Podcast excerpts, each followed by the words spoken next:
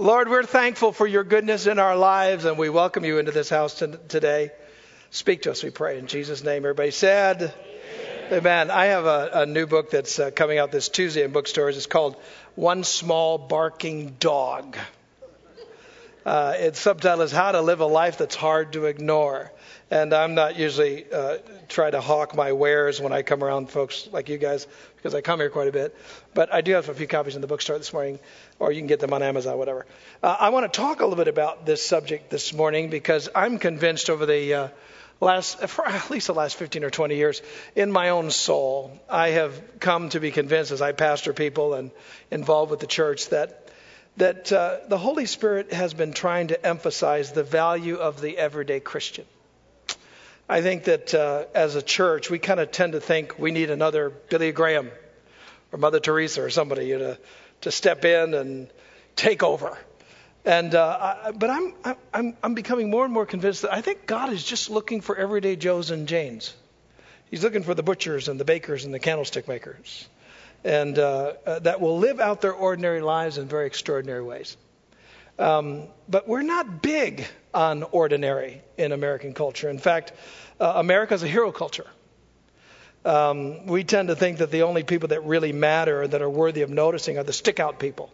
You know, the people that are stick-out beautiful, stick-out rich, stick-out talented, um, fairy tale people who uh, who seem to matter. They're the ones that are our idols, right?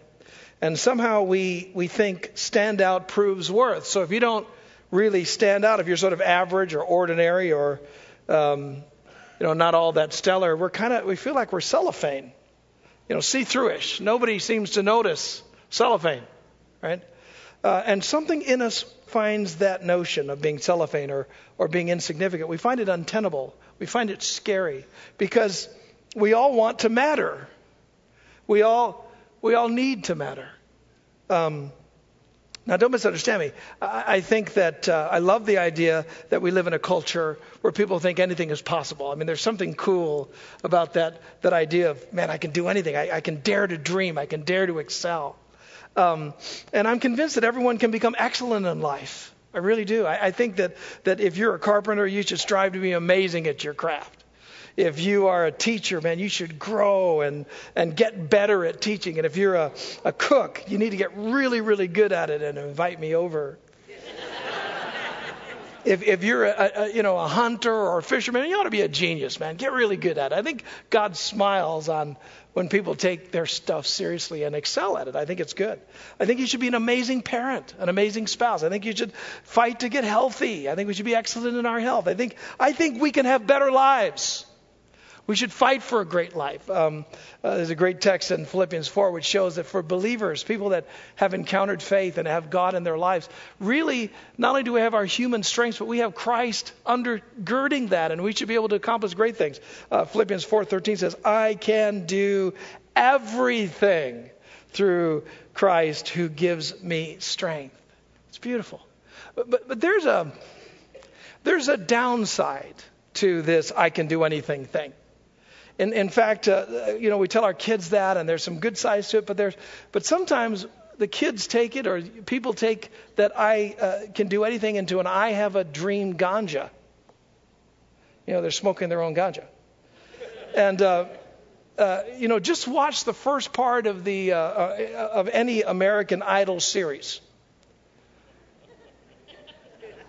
And you have all these people that are on there who think they can sing. Who their friends tell them they can sing. Their parents tell them they can sing. They don't realize everybody's lying. They can't sing. They suck eggs. And then when they don't get, you know, put get to go to Hollywood or get to go to the next level, you know, Simon Cowell's trashing my dream. I want to be a famous singer. I'm supposed to be the next American Idol, right? And they get all freaked out about it. But, you know, the adage, you can be anything you want to be, as cool as it sounds, it isn't true. In fact, it, it should be recalibrated to say this. You can be anything you want to be if you have the capacity for such things. See, we have different capacities for things. You know, I'll be honest with you. I am fifty-four years old, and there is no way, as much as if today I dreamed I want to be part of the N F L and be a star quarterback. I, I mean, I can dream away, baby, but I'm smoking crack. If I think I'm going to be an N F L player, there's no way old guys like me, besides the other problems I have, like being too weak and a tad fat. Now, you might be able to mitigate some of those issues, but it ain't going to happen. I am too old to be in the N F L. And the reality is, in another five or ten years, that will be true for Brett as well.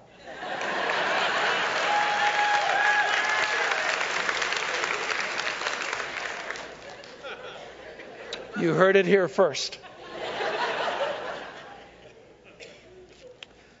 There's a cool verse in Psalm one thirty-nine, it, it, and the psalmist is praising God because of how he was made with the capacities that he has.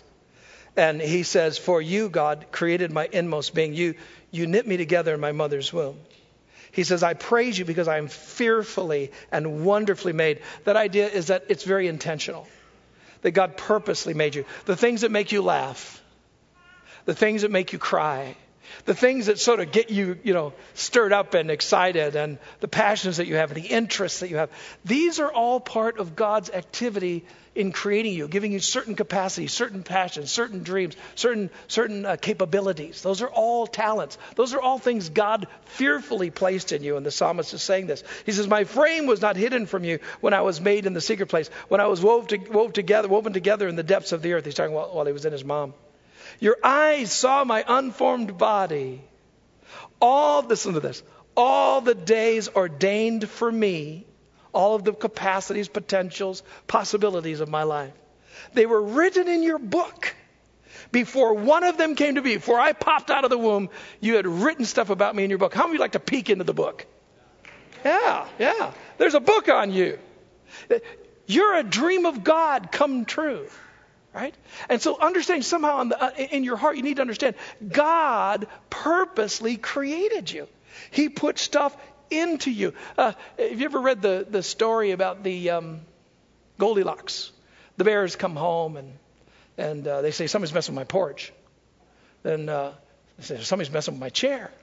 And they say, "Well, somebody's messing with my bed." And at the end of the story, they run into Goldilocks. See, the reality is you can discover some of the pages of this book by just looking at yourself and realize God's been messing with your porridge. He's been messing with your He's been messing with your interests. He's been messing with your passions. He's been messing with your with your capacities. And and in a very real way, we get all that given to us. And as we open it up, we can we have all kinds of possibility. We can dream. We can imagine. We have all kinds of yeses. It's not unlike getting the uh, if you were a kid, if you ever got those. Um, Uh, rector sets. They came in a big old box, you know. And uh, uh, and when you open the thing up, they have all kinds of possibilities in there, right? I mean, you can make, like, here's a uh, a cool car.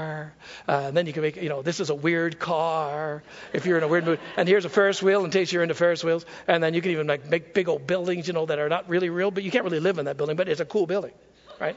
But but so you have all these possibilities that you can do from an erector set. You you have this potential, these things in you that you can pull out and play with. You can pull out and examine. You can pull out and imagine. All of that's really, really cool. But the truth is you cannot build a real bridge with the stuff that's in that box.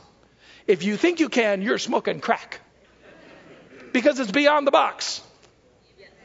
Right? See, you can't do anything you want to do. You can only do the things that are in your box to do.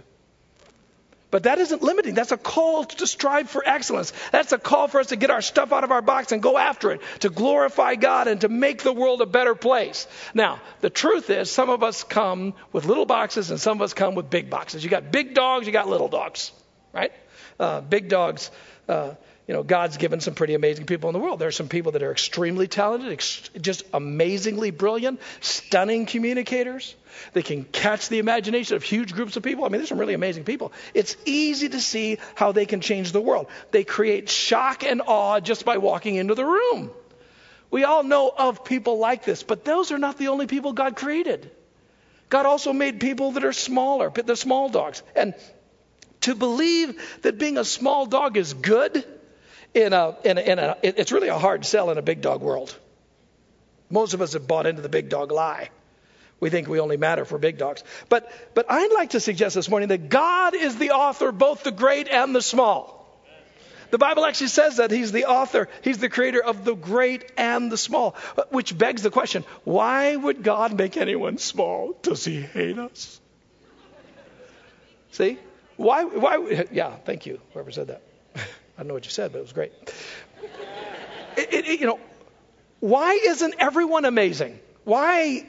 Why aren't everyone stick out talented? Why isn't everyone stick out uh, brilliant? Why can't some people sing in tune?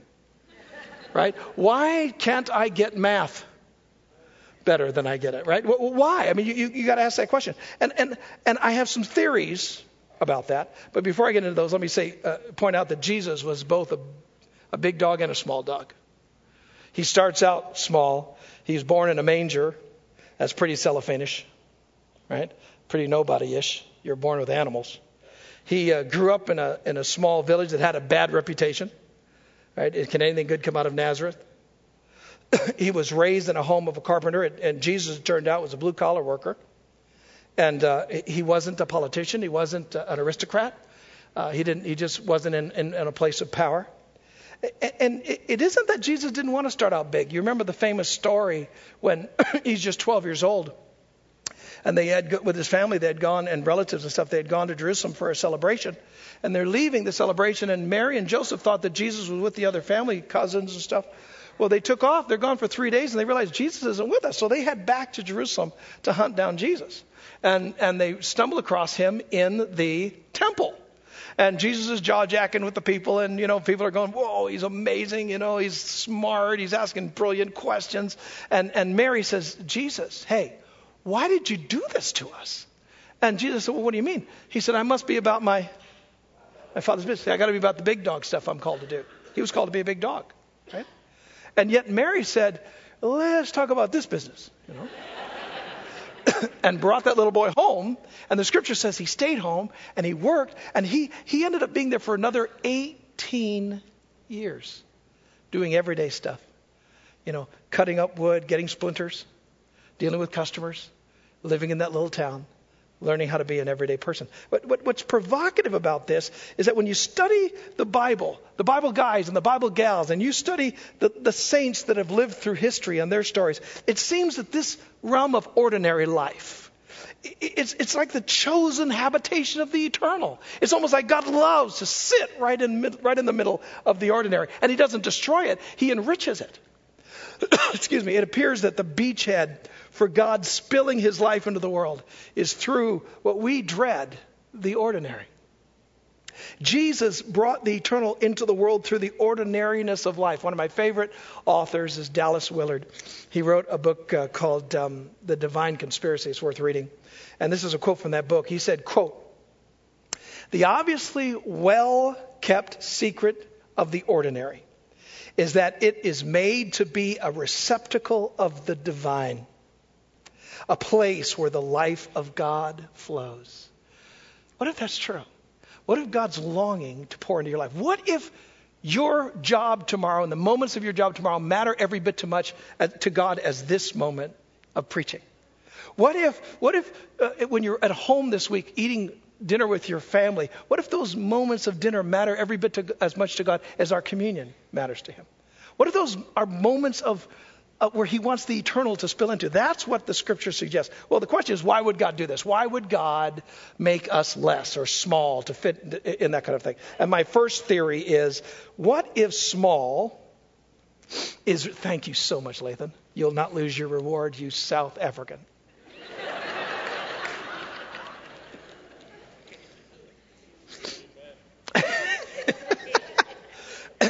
What if small is really big for God? Okay, think about this. Think about bombs for a minute.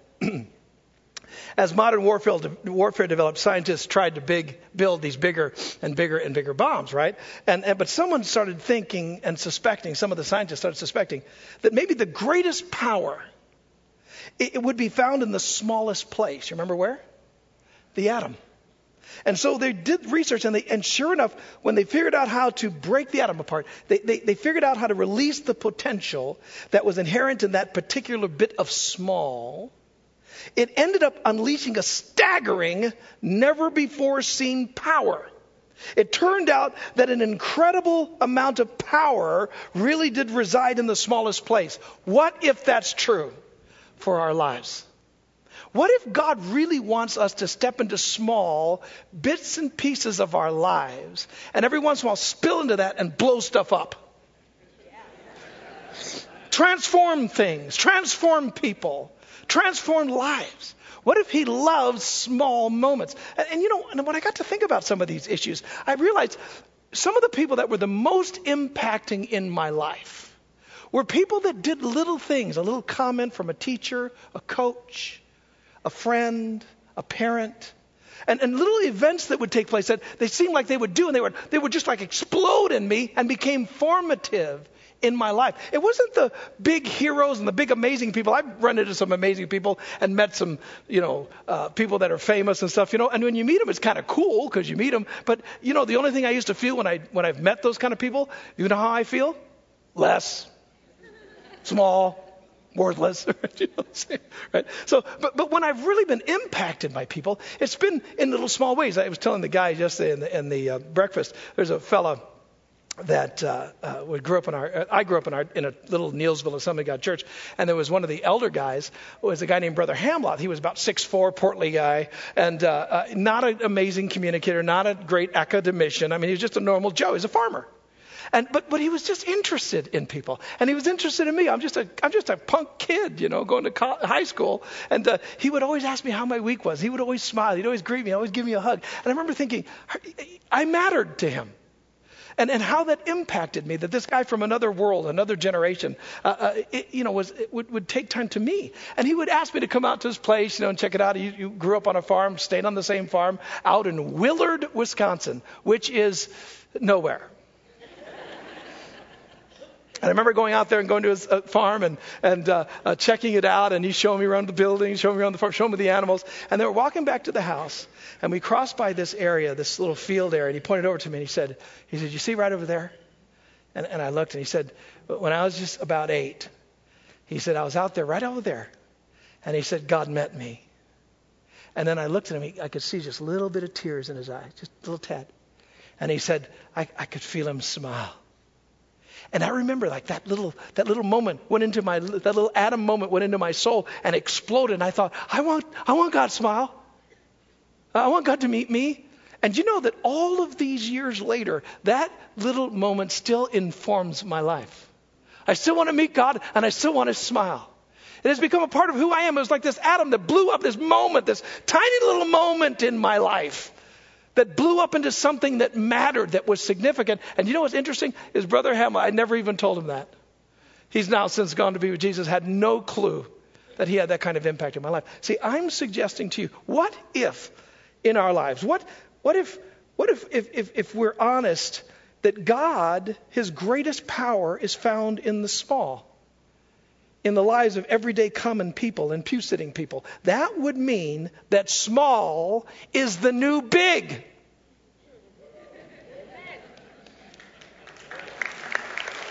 Right? Here's another theory that I have about this business of small. Uh, what if God creates small because small fits where big doesn't? My uh, daughter, this was back in the nineties when cassette tapes were still in existence. Uh, and uh, I was turning in this car, and it was a, it was a, it, it had a compact seat in it, and the, and the seat was really low to the floor. There were several cassette tapes under there. I was pulling them out, and then the one that was back there, I, I kept reaching in, and just as I grabbed it, it would push it back, you know, just a little bit. And I'd reach in further. Of course, you know, I'm going deeper with my arm, and my arm's fatter, and the seat's crushing it. And by the time I do two or three times, I'm I'm nearly committing suicide to get that tape. And so I'm in there doing this, and, and, and Lissa, who's my little daughter, eight or nine years old, she said, Daddy. I said, just a minute. She said, Daddy, just a minute. I'm getting it. To- Daddy. I said, what? She went, whoosh, whoosh, here. See, she had a little arm. And I remember thinking when that happened, small fits where big doesn't. See, what if God purposely has articulated some of us to be not so quite so brilliant, not quite so amazing, not quite so gorgeous, to fit in places because the gorgeous, amazing, stick-out people have entourages around them. They can't go anywhere without being seen. They're too obvious, right? But what if God wants to get you into that office, into that home, into that neighborhood, into that classroom?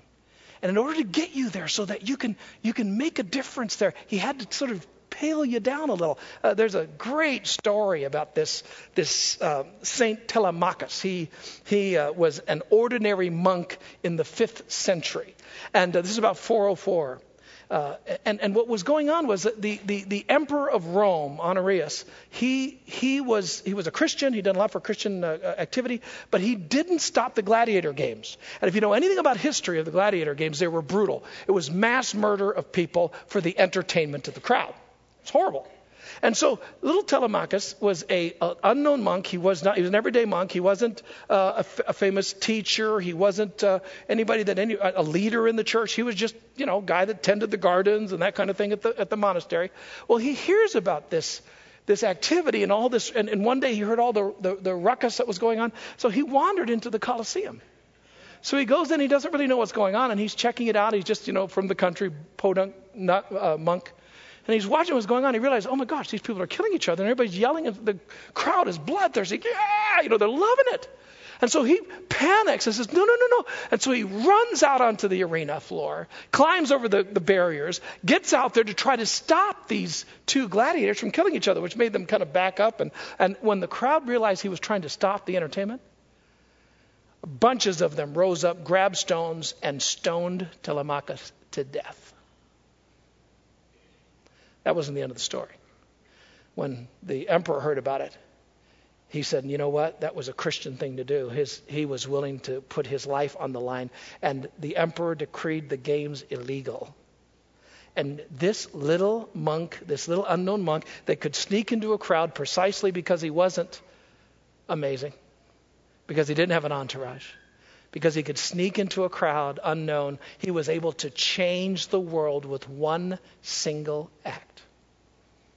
What if? What if you matter? I saw this C N N story where this Japanese fella had set up a whole arena with a million dominoes. A million dominoes. That's a lot of dominoes. You know, those little guys. He set them up, and then as the cameras were rolling, you know, he kicks them over, and it, you know, it's going through, and it's pretty dramatic, and all this thing's going on. Well, my evil mind thought, what if somebody had snuck in in the middle of the night and pulled like twenty of those puppies out of there? It would have stopped. Oh, did they? You pull a couple dominoes out of a thing, and it stops the whole deal. See, what if our little obediences are little dominoes? And what if we're connected to something greater than ourselves? And what if when we step out of the game because we just don't think we matter, that God has to reset the whole thing? What if you matter?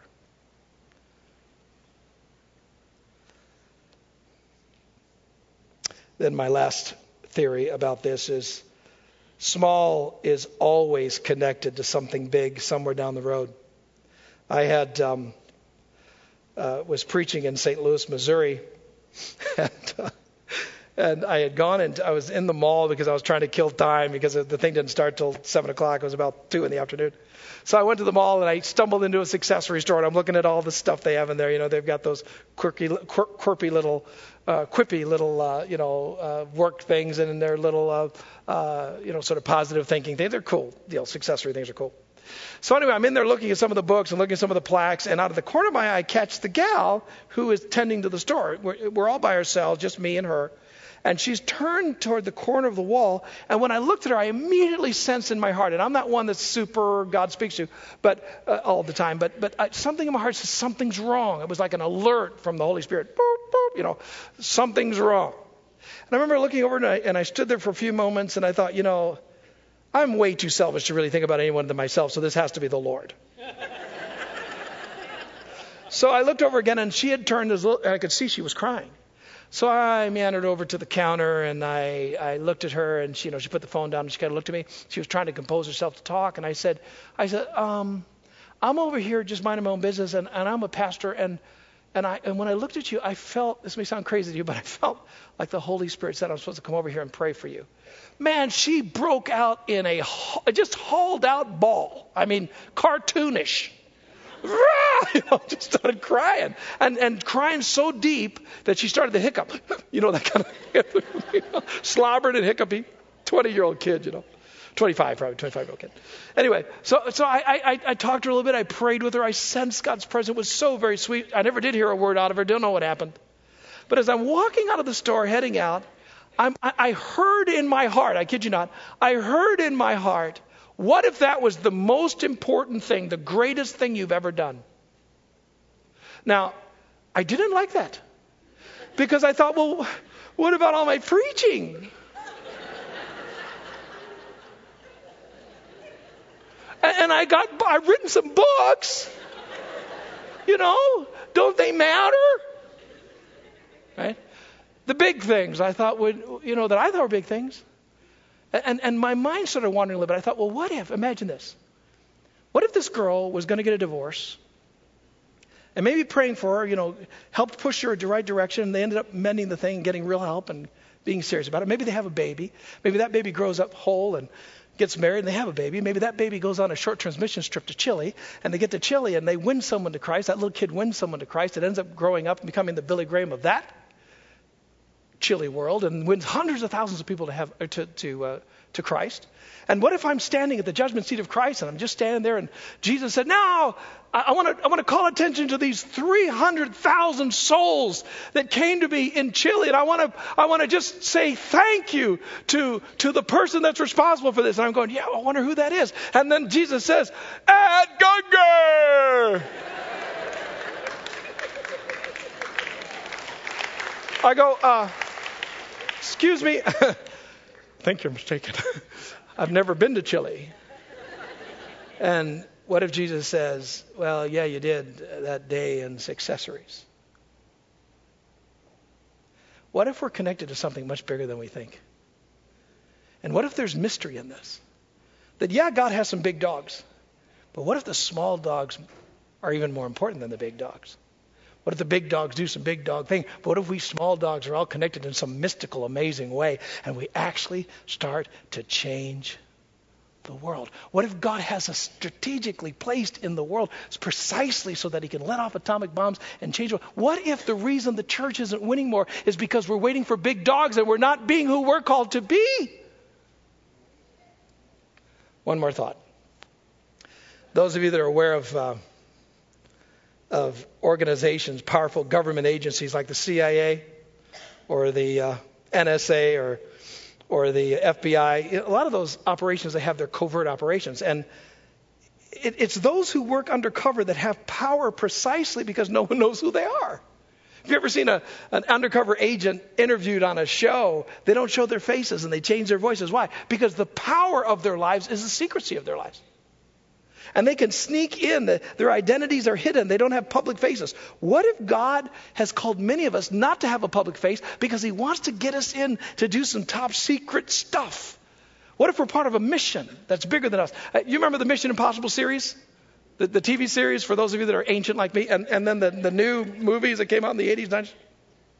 Uh, those, uh, it, it started, I mean, these guys were all undercover. They, you know, some of them would come into, you know, when they came in, they picked their team and they'd walk in as elevator repairmen. They knew they weren't elevator repairmen, but nobody else did. They, they didn't, they, they were undercover and they were there to disrupt some things, to change some things, to protect the world, right? And so they'd walk in, they wouldn't walk in in their elevator repair stuff and go, "Oh, hi, I look like an elevator repairman, but really, I'm on a mission to blow up this building." No, it's precisely their secretness that gives, you know, that's why, dun, dun, da, da, dum, dum, da, da, ba-da-doo. It's like cool, right? There was coolness. See, see, what if people just think you're only a teacher? What if they think you're only a carpenter? What if they think you're only, what if your kids think you're only a mom? They don't know they're no onlys in God's economy. Because in reality, even though you're you're coming across like a dental hygienist, in the back of your mind, you're thinking, dum, dum, Da dum dum da da doo doo dum dum dum dum da dum dum da.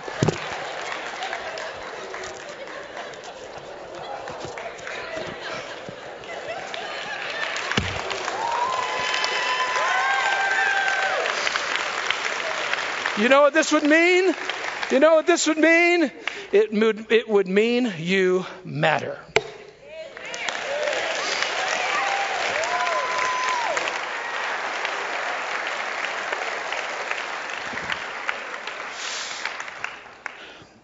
If you buy his book, as you open up the book, there's this pop out that jumps up, and it's him turning a somersault. Special discount.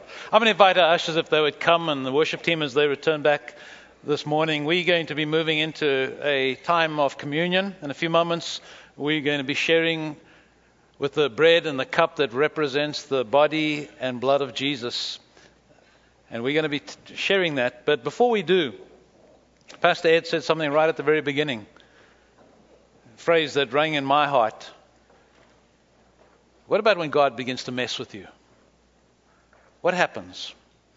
I believe this morning there's many, many people that are sitting here that have been experiencing God showing up and messing with them right now. Maybe it began right at the very outset of the service as we started with our worship. As we began to declare praise and thanksgiving to the King of Kings and Lord of Lords, you began to feel, someone's messing with me. Maybe it was during the prayer time. Maybe it was while Pastor Ed was preaching and the Word of God was going forth, and you began to feel that that that someone's messing, messing with you. You know, sometimes when God shows up and the Holy Spirit shows up and He begins to mess with us, begins to touch areas in our life, sometimes it's not always that comfortable. We get a little uncomfortable at times because we realize this is not about how good I am, what I am, what I, but it's about Jesus, and He's touching my life, and there's areas in my life that I need Him. I need to repent of. I need to get my life straight. I need to re- confess my sin. I need to repent of my sin. I need to, by faith, accept Christ into my life. There's a short couple of words out of Hebrews chapter nine, verse twenty-two in the Living Translation, just the last part of that verse, as we prepare for communion here. It says this: for without the shedding of blood, there is no forgiveness. Now we're entering into this. This is Palm Sunday, the beginning of Holy Week, and looking forward to, as we celebrate the death, suffering, the death and the resurrection of Jesus, as we go into Easter. What Jesus did for us on the cross was that He shed His blood. He died. He suffered and died so that you and I could have freedom from our sins and be set free. And this morning there is, I'm sure, many people here that are needing to be set free from their sin. And in a few moments I'm going to pray a very simple prayer. I'm going to invite all of us to pray the prayer after me, to repeat it after me. And if you're here this morning and you're praying that prayer from, from your heart, maybe for the first time, maybe you've prayed it before, but this morning there's something different. The Holy Spirit's messing with you in a new way. When you pray that prayer this morning, God comes and He sets us free from sin and death. Very important part of our service. Then we're going to enjoy communion together. We will partake of communion. But we want to give you an opportunity this morning to pray that prayer. Allow the Holy Spirit to touch your life. Would you bow your heads with me? I invite you just to pray this simple prayer after me this morning. Would you pray it after me? Just say this: Dear Lord Jesus, something in my heart tells me I need You. I now confess my sin and repent of my sin, and by faith ask You to come into my life as my personal Savior and my Lord. Now if you just keep your heads bowed just for a moment. If you prayed that prayer this morning and the very first time, or you know that you're praying it from your heart this morning, I want to ask you to do one other thing for me. Would you just, if you're praying that prayer for the first time, would you just look up and look at me directly and give me a chance to see you? If you prayed that this morning for the first time, God bless you. Bless you. Thank you. Thank you. Father, we thank you for those that prayed that prayer this morning, accepting you into their life as their personal Savior. And Father, we just ex- receive that this morning, and we pray that you would continue to mess with them in their lives. And we give you praise for it. In your name we pray. Amen.